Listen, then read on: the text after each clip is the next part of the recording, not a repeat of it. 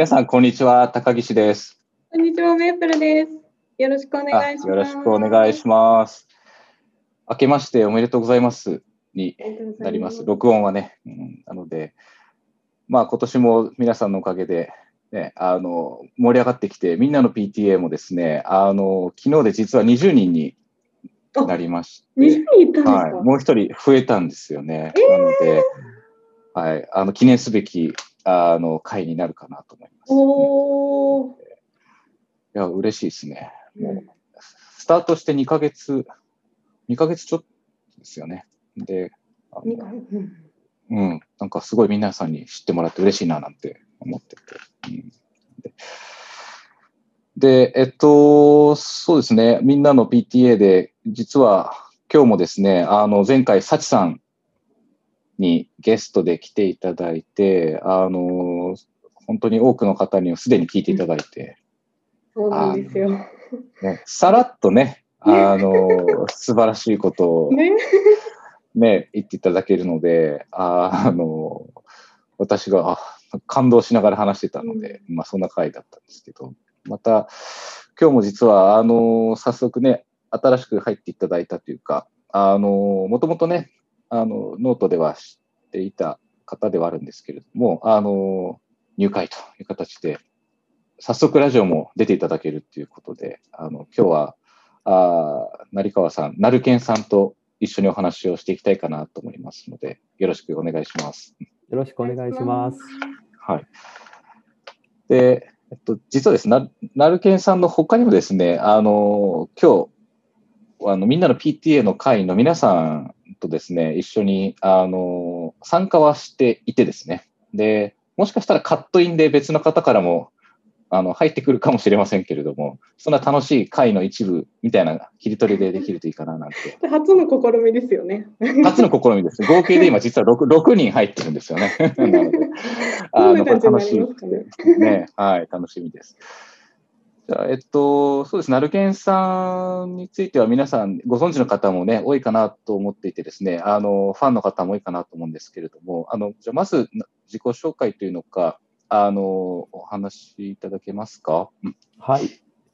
と、皆さんおはようございます。朝なんですけれども、おはようございます。えっと、成川健太と言います。成健、えっと、成健ですね、という名前でやらせてもらってます。えっと、小学校の教員をしておりまして、えっと、去年の8月に育休を取りました。で、一度1年間の取得予定です。で、育休せっかく取ったので、すごく育休が良かったということで、もっと他の人にも身近に感じてもらえたらいいなと思って、プロジェクトをやってます。また、後々説明できたらなと思います。よろしくお願いします。よろしくお願いします。お願いします。メイプルさんも、なるけんさんとは、はい。あれですよね、ノートでつながっていたりとか。そうです、そうです。うん、はい、うん。まさに私もこう、なんか、楽器、あの、まあ、この間のサチさんのパパ力検定もなんですけど、その男性の育児参加っていうのにすごく興味があった時に、あの、こう、見つけたっていうか、ではと思って、それでも勝手にすごい、あの、応援させていただいてます。あはい。いいっすよね。本当にいろんなね、活動というのか、ノートの中でもいろいろとね、活動されてて、で、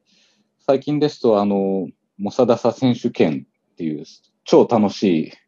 あの、企画をされててですね、他の方の記事が楽しすぎて私書けないっていう ことになってた、あの、方になってたんですけど、ね、ファンの方も多くてね、いいなと思って、で、まあ、実際の活動の方ですよね、今すごくその、意義あるというのか、あの、実体験に基づくね、えー、活動をされているので、ちょっとこちらもお伺いしていきたいなと思ってますと。なので、ありがとうございます。この、はい、育休2.0ですかね。こちらちょっと、まあ、どんな活動されているのか教えていただけますか？うん、ありがとうございます。活動はですね、はい、えっと、応援型の出版プロジェクトで、パパ育休2.0という名前でやらせてもらってます。えっと、これ世の中で、まあ、パパというかで、男性の育休をもっと身近に感じてもらえる人を増やせたらなという思いでやってます。でえっと、2.0とついてるんですけれども、今っていうのはおそらく、まあ、家事、育児にすごい興味、関心がある人で、なおかつ職場の理解がある、協力がある、そういう特別な人が取るっていうのが、えっと、パパ育休1.0だとすると、私たちが目指しているのは、もっと身近な、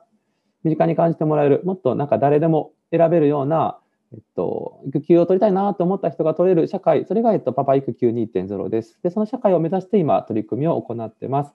活動内容としては、パパ10人で、えっと、育休を取った人なんですけれども、その人たちで本を書いてお届けすると。でそうすることで、育休を身近に感じてもらえる人を増やせたらなという活動をしてます。あの応援応援型なんですよね。で、そうですね。はい。あのー、はい。どうぞ、お願いします。あ、応援型っていうのが、さその緩めのクラファンクラウドファンディングということなんですけれども、応援を300人集めると、プロの出版の方が入ってくださって出版に至るという形をとってます。で応援っていうのは必ずしも購入ではないので、まあ、署名のような形です。応援するよっていうのは、お名前とメールアドレスを頂戴するんですけれども、この応援するよっていう人を300人集めたら、出版まで至るというプロジェクトです。で、今日現在、今日の1月10日、1月9日ですね、現在で250名ぐらい集まってます。うん、これって私あのもう早速あのポチッとさせていただいたんですけどすごいあの本当に簡単でねなんか名前入れてあれこれだけでいいの？みたいな感じだったんですけど。これこれってリンクはあの概要欄に貼っちゃってもいいですか？この。あはいぜひお願いします。いただきます。でこれは300名が目標じゃないですか。はい。ででも300名いったらもうそれで終わりなんですか？それとももう別に応援の人数はどんどん増えちゃってもいいみたいな感じなんですか？そうですね。最終的には1000人の方にお届けしたいというのが思いであります。なので30、300名の応援っていうのはあくまで通過点ですね。で出版が決定というラインが300人ということで、応援はどんどんこれからもあのお願いしますということでやっております。じゃあもうどんどん宣伝しちゃっていいんですね。ぜひ、ぜひぜひお願いします。やりましょう。そうですね。20人の書き手っていうお話と、まあ、応援っていうお話が今あったかなと思っていてですね。で、この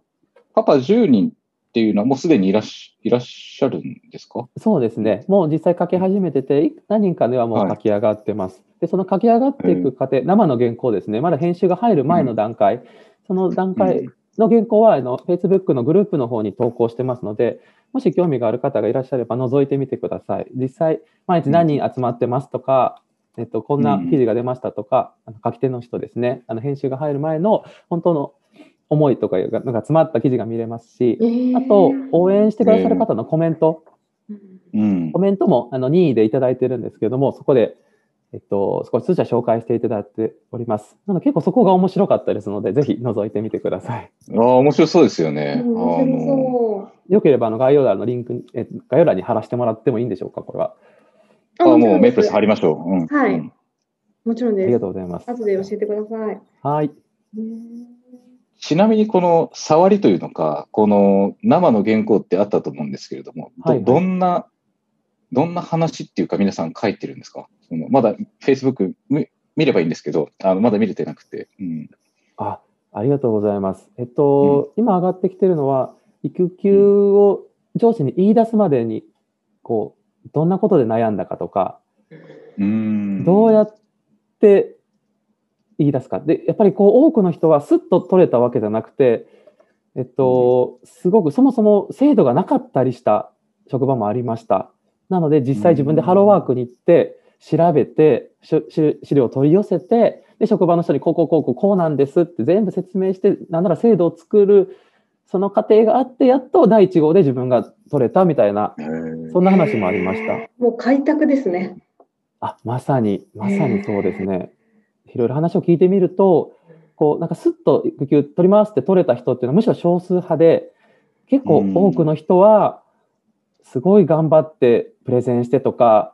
根回しという、根回しという言葉が正しいか分かりませんが、少し前から家族の状況を説明して、子供の状況を説明して、家庭の状況を少しずつ少しずつ小出しにしながら、とか周りの同僚に助けてもらいながら、なんとか取れたっていう方が少なくなかったという印象ですね。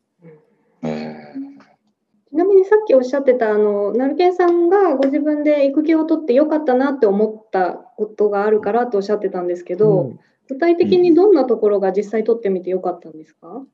そうですね。2つあって1つ目は本当、まあ、単純なんですけど家族との時間がすごく増えたということです。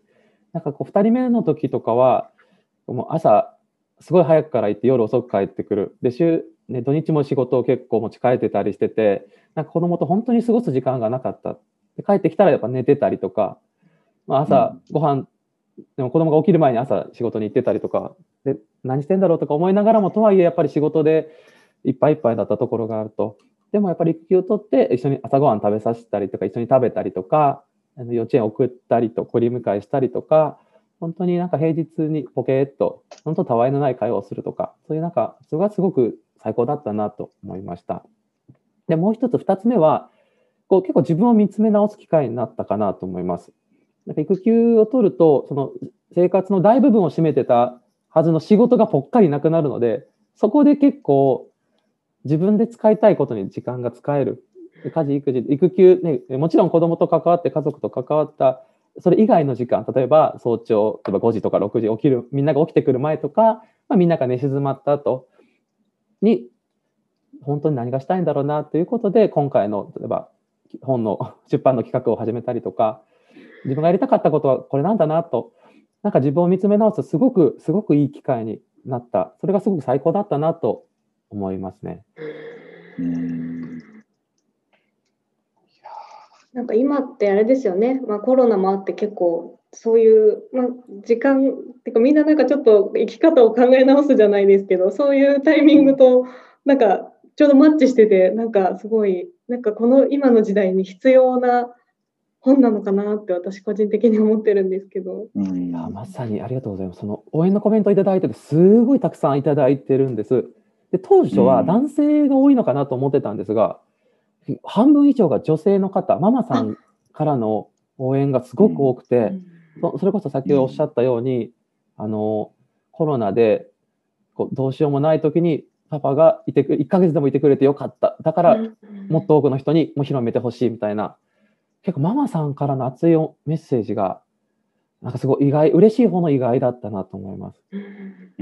あでもすごいわかる気がします。すごい私もなんかそういう感じで応援したいなっていう。なんかあるので、はい。ねまあねいろいろ男性もさっきおっしゃってたみたいにねやっぱ仕事やってたら、ね、大変でいろんな事情があるのは分かりつつも、うん、はい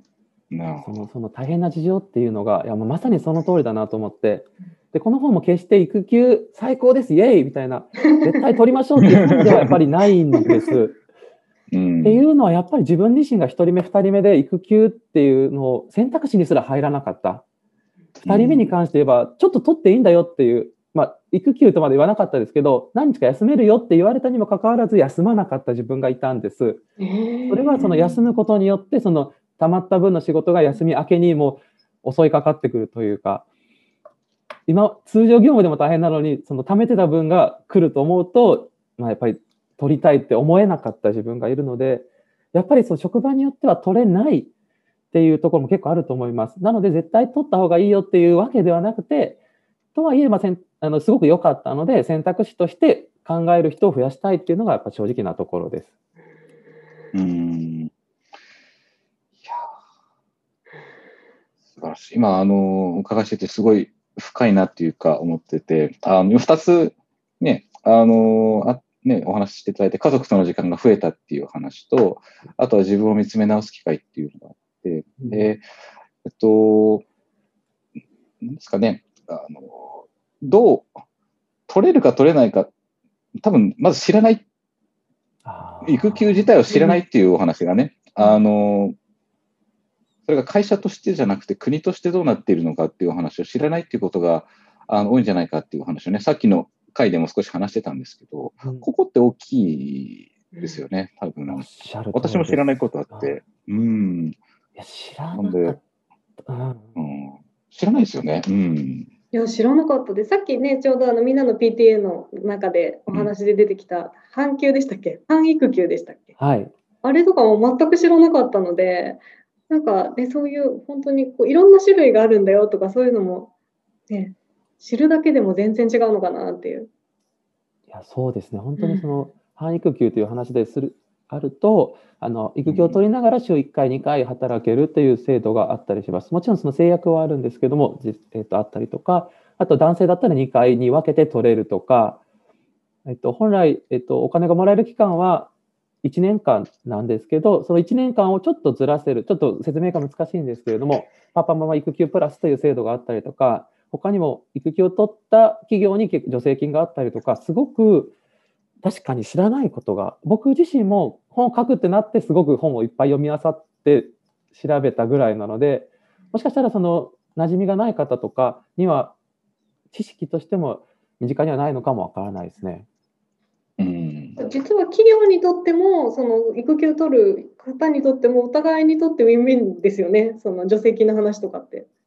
そうですね本来はそうです。はい、で国としての制度も整っているのでうちの職場にはないですっていう方がいらっしゃるんですけど実は国としてある制度なんです。でそれも、ね、知らない方は僕も知らなかったうちの一人なのですごく気持ちが分かりますね。うんこれが知らないのが、ね、もちろん取る本人もそうかもしれないですし、あとは、あの、ママ、ママ側がね、あの、あるよっていうのを持ってるだけで、これあるじゃん。で、取るか取らないかはね、本人って言われて、苦し苦しい思いをされるパパがこれで出てきちゃう可能性もあるかもしれないですけど。そうですね。でも知ってもらうって意味ではね、ママさんに知ってもらうのも一歩ですもんね、うん、第一歩目一歩ですよね。一休さんがコメントをくださって、日本の育休システムは充実しているのに、環境が追いついていないのが現状ですよねっておっしゃってで充実してるんですね。システム自体は充実してるんですね。一応世界一の制度と言われてるんです。そうなんですか？というのが、はい、男性の有給の育休期間が、うん、えっ、ー、と1年っていうのは世界でも類を見ない制度だと。そうなんですか。と言われてます。で過去に結構各国の育休事情に聞いたことがあるんですけれども、やっぱりこう、ね、何週間とか1週間とか2週間、あとはもうお金出ないけど、まあ、休むのは自由だけどねとかいう感じですね。だから1年間お金がもらえるっていうのは本当にすごい。ただまあそれを使いこなせてないっていうところに課題はあると思います。うん、1個前のお話に、ああ、あ取得率は他の国が多い多いんですがって書いて ごめんなさいなんか。短い、うん、他の国が国は多いんですが短いと。ああ、期間が短いってことですね。あそうですね。例えばその給料の100%が保証されている国もあったりするんですけど、えー、まあ5日間とか1週間、2週間とかだったり、すごい限定、期間が短いっていうところですね。うん、なんかちょっと話が飛んじゃうんですけど、こう結構、東南アジアでいうと、そのシッターさん高木さん結構まあメジャーかもしれないんですけども、あの子供を預けて働くっていう考え方に全然違和感がないんです。なので男性も女性も働きに出て、あとはシッターさん、まあ、住み込みだったりとか、まあ、預けるっていう形もあるんですけど、預けて、まあ、生まれて1ヶ月、2ヶ月したらまあ働くよねみたいなのが結構メジャーな国もあったりします。それが前提だから短かったりってこともありますよね、多分。そうですね。そうですよね。うん、それもあります。うん1個前のお話にちょっと戻っちゃうんですけど、あの高木さんがあの、まあ、苦しくなっちゃうというか、人も、うん、ママママさんでこう知ってたらプレゼンができるよねっていう話がまさにその応援コメントで来てまして、来てたのはその料理人、旦那さんが料理人で奥さんがまあ子供いると。で、その料理人だけど、その育休の制度があったとしても言い出しにくいっていうことを書いてたと。うん、で、その、やっぱりその、なんですかね、ね、包丁一本で戦っていく世界ではやっぱ育休っていうのはその弱虫と負け犬負け者っていうイメージがつく。だから言えないのは分かる。でもとはいえ旦那がそのオーナーになった際には従業員に取らせてあげたいですっていうコメントがあったんです。ああ、なるほど。それを聞いて、あなるほど、自分の代では無理だけど、次の世代にはっていう、あその考え方いいなと思って、まさにもう、で私にはまあ子供、息子ばっかりなんですけど、やっぱり書いてる人には娘が、ね、娘さんがいらっしゃる人もいて、やっぱり女性の方、ね、娘、自分たちの代では無理かもしれないけど、次の世代には男性も女性も育休を取って、普通に選択できる社会にしたいねっていう思いの人も結構いたりしましたね。うん。何なんですかね、あの、育休を取れなくしているものって何なんですかね、その、人の考えなのか、か何なんですかね。いや、これ、まあ、いや、おっしゃありがとうございます。これも見えてきたのが、やっぱり、うん、なんといっても職場の雰囲気。うんもうこれが一番だったなと思います。例えばこう職場で子供が生まれたよってなったら、うん、ああ、じゃあいつから育休取るのみたいな声をかけてくれる上司もいれば、うん、育休取りたいんですって言えば、こう、ちょっと軽減な顔されるという、ななんで？みたいな、男やのにっていう、まあ、職場で明らかに違いますし、まあ、まあ、公務員だ、教員だと抜けたとこに入ってくれるんです。一人人員をたあのプラスできる予算的に。でもちろんその人がいればっていう話なんですけど、とはいえ、その営業のチームだったりとかすると、例えば10人のチームが1人抜けて9人になりました。でも目標の数字は変わりません。頑張ってねってなると、えっと、10人でやってた仕事があ9人になる。その9人で10人分の仕事をする。で、ノルマも変わらない。状況だとすごく抜けづらい。で、帰ってきて、思いっきり抜けたとしても、まあ、帰ってきた時に自分のこう、まあ、居心地というか、大丈夫かなっていうところも結構不安があったりするみたいです。それを考えると、抜け出しづらい、まあ、それが職場の雰囲気という言葉で表してしまっちゃったんですけど、やっぱりそこは一つ大きなところだなというのが話してて思います。本当にたくさんの人が、はい、そういう感じのこと言ってましたね。あまあ、育休さんからもコメントで、ごめんなさい、今ちょっとパッて、パッと見えます？メープルさん。あ、見えます。えー、わた私も次の世代にはという願いを受け止めさせていただき、第一子から取得する運びになりました。うそうです。うん。そうですよね。職場の雰囲気、そうですよね。職場、職場の雰囲気。これは日本、日本なんですかね？日本のジェンダー感なんですかね？この男性がやるべきその役割っていうものの、その、まあ、過去から、まあ、昭和なのかわかんないですけど、そこの、まあ、その、考え方なのかな？何なんですかね？うん、いや、もうめちゃめちゃいい視点ありがとうございます。なんかもう、いや、嬉しくて、うん、っていうのが、その、うん、いや、まさにそこだと思うんです。男性は、うん、えー、働く、外で働くもんだろうっていう、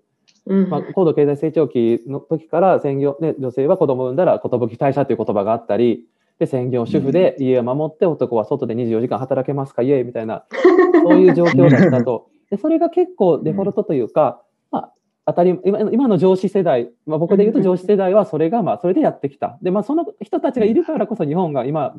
というか、まあ、今の経済上規模を測ってるんですけど、とはいえまあそこのジェンダー感というか、男は働け、女は家守ってろみたいな、一歩下がってみたいなのはやっぱりそこがあると。で、そので他にもその、ね、女性がこう職場を離れるとかそのマミートラックって言って、まあね、妊娠出産した人がちょっとこう出世街道から外れたこう線を走らされるみたいなこともあると思うんですけどでそういうのの全てのセンターピンというかが男性の育休かなと思ってます。育休取ったり育児に参加することであパパも育児して当然でしょとかで当然ってなるからいや、マミートラックとかいらないじゃん。男性も、ま、パパ、パパイートラックというんですかね。外れるじゃん。じゃあ、その言葉いらないよねって。じゃあ、その働き方時短だったりとか、週3日だったりとか、働き方改革に行ったり。で、ちょっと高木さんが前に話されてた、いや、そもそも働く場所も固定されなくていいよねとか、いろんな社会課題を解決するセンターピンとしての男性育休だと思って取り組んでます。そうですね。なんかいろんな問題がこう関わってるというか、あの考え方、育休っていうことを起点に、このいろんな固定概念、みんなが持ってる固定概念とかをもう一回考え直す機会にもなったりとかしますよね。なんか今聞いてると、すごくいろんなことが関係してるなっていう。そうですね。本当にすごいたくさんの要素が関わって、うん、あの男性の育休が取りづらい雰囲気になってる。で、それはもう私一人では変えられないって諦めてたんですけど、でもとはいえやっぱり諦めるのは悔しいなと思って、うん、周りの一人でも、ね、こう、なんか変えられるって言ったら大げさですけど、育休、男性の育休を身近に感じてもらえる人がいたらいいなと思って、うん、本当小さいことですけど、始めてます。いやでもすごい小さいけど大きな一歩というかなんかねそうやってナルケンさんとか一慶さんとかが取っている方がいるっていうことがやっぱりねちょっとずつでも前進していけば何か変わるんじゃないかなって思います、ね、そうですね。うん、なんか身近なところに育休を取った人がいるっていうのはすごく大きいなと思って、うん、僕あの1人目2人目の時は育休を取らなかったんですけど、そのちょっとしたぐらいに弟が育休を取ったんです、半年の。で、それが多分頭の中にあって3人目、育休、あ、育休ってあるじゃんって思ったんです。なので、で、応援してくださる今度のコメントからも、なんか、あの、同僚、同僚というか、まあ、友達で仲間で取ってました。それこから、あの、意識するようになって、実際取得しましただから、一人でも多くの人に読んでもらって、えっと、身近に感じてもらって、きっかけになればっていうようなことも書いてくれてました。やっぱあれですね、男性のこう意見というか、男性の声っていうのが、やっぱりパパ側としては影響大きいんですかね？そうですね。あの人もやってるんだみたいな、うん、取ったんだっていう。うんおっしゃる通り大きいと思います。なんかそのママから、うん、いや育児頑張ろうよって言われてもなんか男性からするとちょっと遠い感じがしたりする こともあるんです。特にその同性のパパから「いやお前やろうや」って面白いよって言われたら「どうかもな」みたいな。そう思うとすごいこの出版プロジェクトの意義が大きいんじゃないかなと思って、やっぱ男性発信だから。ね、これは認知を上げてというのかね、あの、行くっていう活動、それがまあ、パパだけじゃなくて、ママだけじゃなくて、ね、もっと、まあ、社会的にっていう活動ですよね。うん、いやそうなんですあの応援してくださる方も、いろんな世代の方がいらっしゃって、うん、なんか僕は同世代で子育て中の人が応援してくれるのかなと思ったら、もちろんその方をたくさん応援してくださっている上で、例えば学生の方でまだ結婚もしてないし、就職もしない方でも、将来結婚して子供ができた際には育休ちょっと考えているので、ぜひちょっと参考にさせてくださいだとか、えー、私は取れなかった世代ですと。だけど、次の世代にはっていう思いで応援してくださる方もいて、うん、いろんな世代の方が変わってくださってるんだなっていうのを思ってます。あでもそれいいですね。なんか聞くとすごいこう希望を持てるというか。今、育休さんからコメントが。よく見ますね、私。私も教員の一人ですが、一応専門職ですので、人材代替性が低くなってしまいますよね。持続可能性の高い働き方の一つに育休は兆しの一つになるのではと希望を抱いております。ありがとうございます。そのまさにその小学校というか、えっと、の教員になりたい人がすごく減ってきてるんです。あそうなんですか。そのやっぱりそのイメージがあんまり良くないのかなと思って、でうちの広島県でいうと倍率が1倍台になってます。2倍を切ってる状況です。と昔はというか、はい、本当10年前は結構な倍率だったんですけど、まあ、とはいえまあ10倍いくかいかないか、まあ、その小学校、中学校、高校によるんですけど、まあ、高校はすごく倍率が何十倍という世界ではあったりするんですけども、まあ、小学校に関して言えば本当に2倍を切っている状況。でそこにはやっぱなりたいと思う人が少ないでしょうね、やっぱりそう考えると。なので、このパパも育休取れるよとか、働き方がすごい柔軟だよっていうのは、教員へのこう、なんですかね、なりたい、なり手を増やすっていう意味でもすごくいいのかなと思ってます。うんいやありますね。その後あって、代わりが効くのか効かないのかっていうのって、ね、私もすごい、昔ちょっと教員だったんですけど。うん、ああ、そうですよね。はい。まあ、こ私、高校で教えてたんですけど、まあ、全く同じはないですけどね。ただまあ、その教育を止めないっていう観点でいけば、代わりの人がいるというのか、で代わりの人っていうのか、他にもいて、ただその人もなりたくて、ね、なった人であってほしいっていう、その、やらなきゃいけなくてなった先生って正直言って、その、温度、教員になる時の温度感っていうんですかね、うん、なんかその、もう元からすごくやりたいっていう方もいれば、うん、まあなんとなく、ね、あの、言っちゃなんですけども、お金的なところで悪くないかなとかいう話でなる方も中には多分いる、言わないですけどね、いて、でそういうのってその教育の取り組みにすごく出てくるかなと思っていて、なので、さっきのなりたい人が減るっていうところに関しては、あのやっぱりなりたいという気持ちがあっても、そういう制度だとか、その環境だとか多忙とかね、その夜遅くまで働かなきゃとか、その親がね、モンスターなのか、ポケモンなのかわかんないですけど、なんかそういう親がね、いるとか、そういうものを超えてでもやりたいってすごい強い思いのある人がどれだけいるのかっていうね、うん、今の時代で。一つの、まあ、あり方だと思うんですけれども、まあ、もっと言えば子供っていうのか、あのまあ、子供が減ってるって言われる中で、でそれでね、まあ、あの、たまたまなのか、ね、願ってなのか、ね、子供を育てていらっしゃるお父さんお母さんだとか、あるいはまあその、それに携わる学校の先生も含めてだと思うんですけれども、そういった方が、まあ、未来ですよね。未来のために何か、今できることは何かっていうので、そのコロナで学校行けないと。だったら家にね、少しでもいる時間が、な一緒にいる時間が長くあれるんであれば、なんかそこに向けた、ね、あの、まあ、プラットフォームというのか、ね、あの、環境づくりっていうのはすごい大事だなって思いますね。なんで、ぜひ、あの、まあ、今日ね、時間がまあ、終わっちゃいますけれども、ぜひ第2回、第3回、あの、なるけんさんと一緒にですね、あの、一休さんもぜひ、あの、お話できるといいかなと思っていて、なんで。進捗状況聞きたいですね。ね、進捗状況。いいですね。うん。一休さんも、あの、OK、OK マークが。うんなんかいいですね。こうやってそのいろんな活動というのか、あの、ね、前回、サチさんが、あの、パパ力検定っていうね、その LINE で、あのクイズをどんどんしてパパの意識を高めよう。で、今回はその制度的なお話でね、あの育休も取れるんじゃないかっていう、ね、今後、育休、分かりやすい育休とは何かみたいなのをもしかして、なるけんさん書いてくれるかなと思ってて、うん、なんかそういうのとかも、ね、えー、一緒にみんなでやっていけるといいなっていう、まあそんな感じですかね。はい。そうですね。副会長、はい、今回もバッチリです。言ったじゃないですか。今回はバッチリですね。いつも通りバッチリです。いや、よかったです。はい。あの、これ第4回の配信になるかなと思うんですけど、あの、また、これについての記事も、私もちょっと時間いただくかもしれないですけど、書いていきたいなと思いますので。はい。お願いします。はい。はい。じゃあ今日もどうもありがとうございました。はい。ありがとうございました。ありがとうございました。